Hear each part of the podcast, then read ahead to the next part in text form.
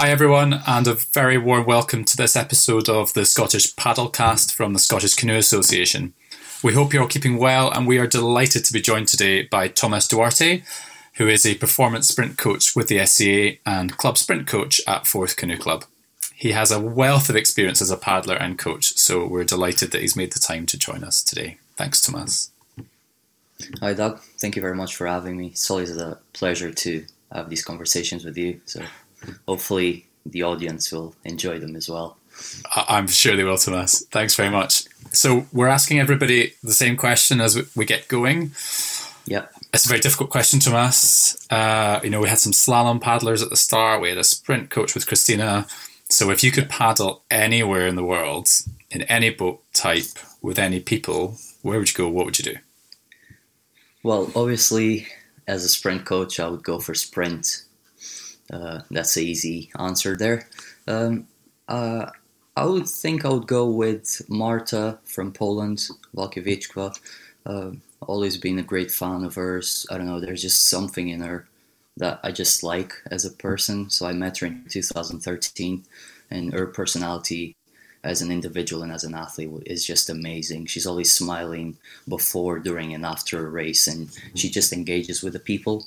So he's really nice. Uh, and I would have to go with Fernando Pimenta, which is a Portuguese paddler, uh, just just to have that national and Portuguese pride, their presence. Uh, I would choose to, to go to Portugal, obviously, uh, to paddle and the um, Montemor, where is the uh, where we train and do international races. It's just a be- beautiful place, and there's it's just a little village, not much people around there uh, obviously to train with them to see how, how an Olympic paddler actually trains during a day from sun sunset to sunrise, or you know, j- just to have that experience. I think it would be lovely.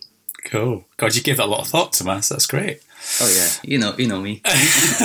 so, um, j- just to kind of get us going a bit, we may have people listening who are not from sprint or not from your discipline could you maybe tell us a, a, bit about your journey into paddling, kind of where it started for you and, and kind of where it's been leading you? Yeah, most definitely. Um, uh, I used to be a basketball player. I loved basketball. I still do. Uh, it, it, was my passion. Unfortunately, I had uh, an injury on my heels that prevented me from continuing the sport. So I had to make a decision, which was to, to quit it. Uh, my GP then said to me that my um, my legs were overdeveloped compared to my upper body. So I was a a V-shaped, but the, the wrong way. Um, I had a friend of mine, he, he was doing canoeing, uh, and, and I just went there for a weekend and had, had a go and loved the way I was welcomed by the club, that it was a team environment there. Everyone worked together against each other. So it, it was a competitive environment from the day one, but at the same time, we were like a family, regardless if we knew each other or not. So we we in them welcomed everyone. So yeah, that's that's where I started. I, I started on a sit on top, crossing a river, going to a beach. Obviously, this was south of Portugal, so the weather was almost brilliant. Uh, I remember I started on the last weekend of February. Don't ask me the year; it was many years ago. uh, but yeah, uh, then putting me on sprint boats and just having a go once you had the balance, you were you were allowed to go with the competition group, which was about fifteen or twenty people. Uh, so yeah, it was a massive group of people training together, and yeah, that was my that was the start of my pathway as a paddler. Was there, okay. Uh, crossing a river, gra- getting on a sprint boat, and just having fun. Okay, and where did that lead you? Once you stopped falling in and well, were getting paddling, what what the, happened next? No, so what followed next was I was just there for general fitness, and I said that from the beginning. As I said, I started on the last weekend of February, and the first competition was in May. So that's what we call the first paddles in Portugal. And uh, I've always said to my coaches, I'm just here for general fitness. I do not want to be competitive in this because I, I have no balance. I'm always capsizing. I don't want to be part of any competition at all. This sport doesn't doesn't bring that competitive side of me. Um, well, so they invited me to go and support my teammates in a competition, to to where they just put me on a boat and said, "Look, you're you're not doing the competition. All you're doing is you're going in the same circuit as everybody else." We've asked the juries and the referees, and they've allowed that, but you're not competing. I said, uh, "Okay." So I, I did this circuit, right? And I had this marathon boat, and it was really shallow. So the marathon boat, uh, the rudder actually is overstern, so it lifts if you touch anything to prevent it from from uh, breaking. So I, I finished the circuit. An hour and a half passed, and I hear my name being called. I'm like, I I was asking my coaches like, did I do something wrong? And they're like, oh no no no, uh, they've gotten the wrong person. So what had happened was they've actually put me in the competition without me knowing, and I won third place. Uh, so that's where everything started. I was like, well, I can actually do this. I had fun competing, so let's let's actually start training. So I went from that phase of um, I started doing train to train rather than train uh, learn to train. So I went in about three months. That that's how long it took me to go from learn to train to actually train to train. So it, it was absolutely fabulous. Okay. and yeah.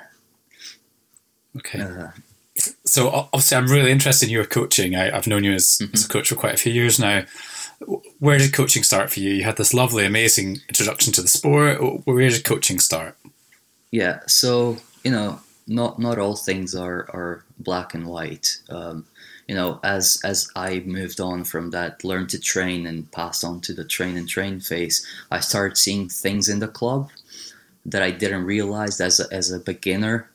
So you know, my vision as an athlete and as a person didn't actually match with my coaches. So we just we just had a fallout of you know they weren't showing up at the times or there were days that they were actually not even showing up. So me as a 16 year old then was well we have younger children we need to train them. So I was a 16 15 year old boy coaching people when I when I actually should be training uh, and this was me without any qualifications whatsoever, having no idea what I was doing. Was just trying to have them engaged in the sports or the activities we were doing. So I think I think that's when my first coaching started, without me having to actually realize I was coaching in any way or in some way. Um, yeah, a few years passed. I finished my studies. I decided, well, I do enjoy the, the, the lovely weather of Portugal, but you know what? I actually prefer to move on to Scotland, where the weather is even nicer. Uh, and yeah, about five six months went by. I wasn't training. I, I wasn't sitting on a kayak. I was going crazy. So I decided to contact my local club. Uh, Forth Canoe Club was the closest to me by by then. Uh, and yeah, I, I talked to Mick James. He, he was the former Commodore of that club. We sat down. You know, for me, sitting down with a Commodore or president was was a big deal because that that does not happen in Portugal. It, it, for you to talk to a club president or Commodore, you, would have to be like a big big athlete. So we sat down. We went through what I did, what my background was in paddling. By then, I had about six seven years of experience paddling in regionals, nationals, and I did a few international races as well in marathon. Um, so he, he just sat down and he said, "Look, I want to give you a job here," and that was in half an hour conversation. So yeah, I went to do my FSRTs, my first aids, my level one. Uh, yeah, a year went by and a certain dog appeared in front of me. Uh, yeah, changed my my coaching view, vision, uh, me being a coach and being an individual as well, reflecting a lot, thinking, thinking processes happened a lot there. Uh, yeah, so that that was that was my coaching pathway. Uh, I am now sprint performance coach. Uh, so thanks to you, Doug, as well. Uh, you know, I still need to thank you a lot. Um, yeah, we sat down, we talked on what my pathway would look from from that day we met onwards, and it's still going. And I have I have to thank you a lot. Well, it's uh, always been a pleasure working with you. Uh, now I have this vivid image of the first time I met you properly in the boathouse at Forth Canoe Club and watching you coaching. For people out there who haven't coached young kids to paddle sprint boats, uh, it's worth the listeners just knowing that Tomas did get his own back on me when he had to do some safety training. He got to take me to an extremely cold reservoir in oh. December and teach me to paddle sprint boats, and I fell in lots and lots and lots while he rescued me. So uh, he got his own back. Um, talk to us a bit about what it's like coaching uh, young kids in sprint. Um, despite what people might think, uh, having to coach children, people might say, "Oh, they're going to be difficult." Not really. They're not difficult. It's just us as adults or or uh, older teenagers trying to coach. We just try to complicate things, and and I think the best approach to coach children is to think like one, act like one, but just have more responsibility. That that that's how, that's how I see coaching children is, because once you're in, you're in their their their shoes, you can actually create an amazing session and yourself enjoy it. Yes, you're gonna have a complicated child here and there, but again, just put yourself in their put yourself in their shoes, and you're gonna you're gonna enjoy it. There's there's no barriers to coaching people because that's all, all we're doing is coaching people. We're not coaching children or adults.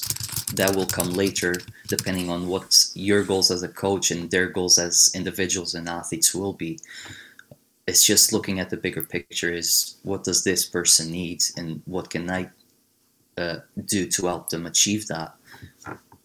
But yeah. So, yes, coaching children, it, sometimes it can be difficult because, like everyone, we have our good days and our bad days. So will they. You know, it's just managing. It's a managing process. That's all. So one of the things I like about you, Tomas, is you always make very complicated things feel really simple. So I've just I've just written down what you said there. I'm going to just repeat it for the benefit of the listeners. Uh, you said yeah, we yeah. overcomplicate things in coaching. The best way to coach kids is to think like kids, and it's such a simple sentence, isn't it? But when you go, oh right, of course, yes. To see the world as as they see it, not as you see it. Um, Correct. Yeah. And, and, so many years ago, I uh, remember being taught that we used to think that children just knew less than us, but it's not that they know less than us, they also yeah. know less than us, it's that they know differently. Exactly, yeah. And and one thing that I've came to realize in the past year or so, if not more, was as we grow older, we stop thinking the same way and we deviate of, of our beliefs and that's just that that's just complicating things is if you have vision just go with it regardless of what what the process looks like. Just just go. And that's one of the things i like about arnold schwarzenegger was we're here to do it. We're going to do it. And we need to be smiling whilst doing it. If you're not smiling you're doing the wrong thing. And when it comes to children i might say I'm, I'm going to be paraphrasing einstein here but if you can't explain the most complex thing easily, simply put, then you don't actually understand it. That, and, and that's how children work. You know, they know the, they know this, they know how to say it simply. You know, but their thoughts, their ideas, they're actually really complex. They just don't know how to explain it in an adult's language, let's say. And we don't actually try to listen and understand them and that's the biggest issue between adults and children. That's why people tend to say, oh, it's difficult to coach them. It's not. We're just trying to complicate it. So uh, you are definitely the first person on this podcast. You may be the first person ever to link Arnold Schwarzenegger and Albert Einstein, but it was beautiful. Thank you. It, you know, that, that's the th- that's the beautiful thing about coaching, isn't it? Is you can you can grab the, the the most uncommon things and put them together and make it work. Yeah, somebody once said to me that uh, the definition of creativity is connecting the seemingly unconnected. So I'm going to say that Arnie and Einstein was a good example of that. exactly, yeah. but see, their ideas and, and beliefs were in some way the same. Okay, so we know a bit about coaching kids. Now, over the last couple of years, you've had a bit of a journey from coaching like people who've never been in sprint boats to getting yeah. them progressing through to kind of joining the SC performance program and British national medals and so on. Yeah. When you've then taken that transition as a coach, and you're still coaching kids, but that transition to now coaching people who've been to, you know, senior World Cups, who've been to World Junior Champs, and Yeah. so on. Talk to us a bit about those different contexts and what that's been like for you as a coach. So obviously, like everything else, once you move from from one stage to the other, you're you're you're learning, regardless if you have years of experience, because individuals will always be different. They'll always have different needs, and they- they'll they'll interact differently to what you say or do. So for me, going from a club coach to to coaching those those athletes of being like a world stage or, or going into internationals or even just representing Scotland at a national level was was a big step forward for me.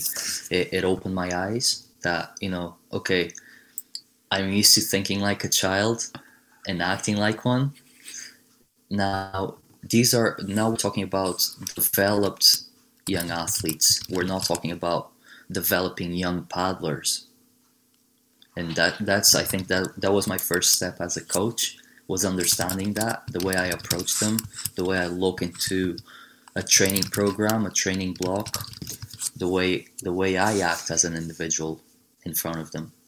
So I've I've always been told by a certain someone, uh, no names need to be said here, uh, that I, I have a I would say too much of a kind approach. I'm, I'm just too engaged, too too emotional connected, uh, to which is fine uh, to a certain extent. It's just how can how can you remain that that that same individual, but change your coaching behaviors, but still remain the same person. And for me, that was a, a mind blowing thought of well, how, how can you actually change the way you act but still remain the same person so it was stepping uh, making a few steps back and, and, and reflecting so that that was my first process was learning how to reflect uh, post during and, and and after any session Tomas, I love that reflection. Yes. So be the same person, but maybe adapt your behaviours to get the best out of those around you. I- wonder if you could give us an example of that for listeners.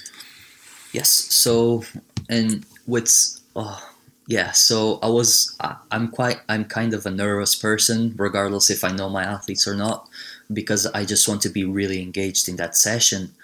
Uh, you know, if I see a, an athlete doing uh, something in their technique that I don't think it's it's it's good to be doing, I'll just straight away tell them, look, you should be not doing that. This is how it should be looking, or giving them a loads and loads and loads of feedback when what they actually needed from me was silence sometimes, so that I, as a coach, could focus on them and see could they be thinking on what their top arm is doing, or or could they just possibly just be getting ready for what's to come in the session and effort. So for me would be give them time, watch an effort or two, and then engage with them in conversation and ask them. So questioning was my second step after reflection was how do I question my athletes? Is it an open question, a closed question? How am I going to phrase this question? And what sort of, a, of an answer do I need from them? Do they need to answer back, or do I just need to watch them do it again? Or should I ask them what are they focusing on, or should I just ask them a way to direct them onto what they should be doing? So I would say that was my my my second step. My next step was was questioning, and it, it made a big impact on how the sessions ran. It was a lot smoother. It allowed me to breathe, relax, and actually see what was happening in the sessions, what was happening with the athletes or the athletes. And yeah, the the the individual that I was and the coach that I was did not change whatsoever. And and the athletes seemed more relaxed, less less thinking because a lot of the times what happened was I would give them information they weren't thinking of, and so their their process that was was was going in the back of their heads just completely changed. So instead of making that session uh, worth it, it, it, it I, I would just put too much information and they would just be lost and they would not be thinking on what they were doing. So yeah, questioning, ask your athletes what what are they feeling, what what are they thinking of when they're doing a technique. This doesn't just go for paddling. This goes to any sport. It's really interesting. I've written down absolutely tons there. I'm sure people listening at home have just been furiously scrolling away. Um, so what I've written down there is this idea of well, whose needs are we trying to meet? So your needs might be to correct something you've just seen, but that might not be their needs. Right, yeah. now, they might well actually I'm working on something completely different, or actually I've had a really tough day at school, and I just need some peace and quiet. Yeah. On my own, I'm going to paddle, I'm going to work hard, but I just need some headspace. And if you then come jumping Correct. in with, where, where, think about your top hand or whatever it might be, then you're actually taking yeah. away what they actually need. Yeah, and and it was interesting what you just said there, uh, because you know we as coaches often forget that we're not coaching just athletes. You know, they're students, they're their sons and daughters or cousins. You know, they're they're they're a big range of of of things that go around one person. You know, we can't just see them as athletes. We need to see them as people. You know, and we can't just think, oh, today is a really important lactic session or threshold session or speed set, what, what, whatever it may be. We and we need to focus on the individual there. So, and, and this this is where uh, shadowing Anton is is one one of the um, he's the sprint uh, coach as well in the squad. Shadowing him for a few months helped me. What was missing in my coaching, and what I've noticed was two things. And the most important thing for me was briefing, because that's that's that's that's the pillar there of where you're gonna how you're gonna run the session is does this, the athlete seem engaged with me today at all or with their with his his teammates uh, do they seem to be having fun? Do they seem energetic? How should I run the session? So that's that's that's going to be your first step as as as a coach, as a person is going to be briefing. Ask your athletes how how has their day gone? How are they feeling? Uh, did, are they feeling energetic enough to do that session, or would they like to to tweak it or change it a little?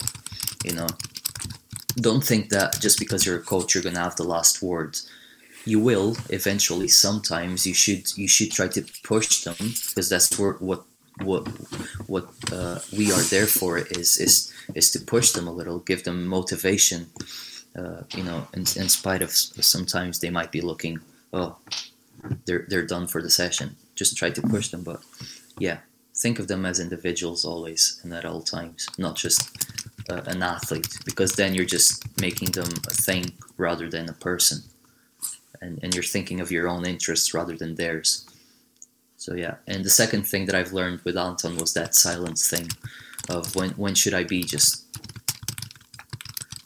saying nothing and just observing because you can take a lot from just observing and and when whilst you're observing you're reflecting and that's just gonna make you grow as a person and, as a coach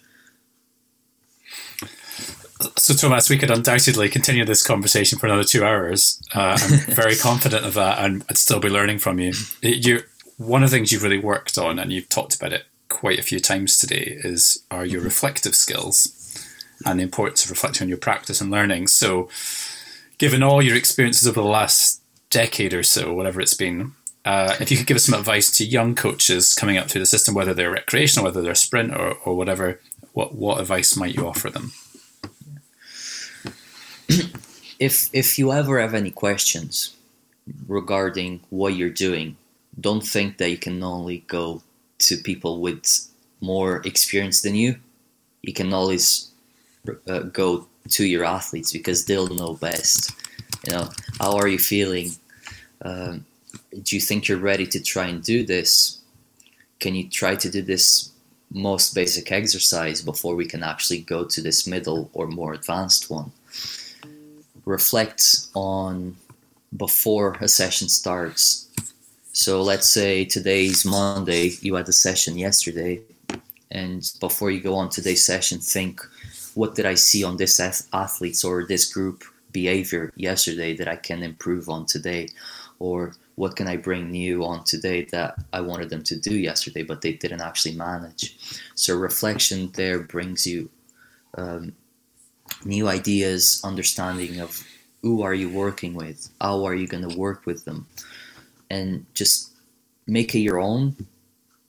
That was one of my biggest mistakes when I started coaching here as as um, qualified coach was I was following other people's training plans and that just didn't work because I was just following something I didn't really understand whereas if you do it yourself you're to understand the thought process of doing those things. And it's something that is yours, and you can be proud of saying, look, we might not like this, but this was my idea.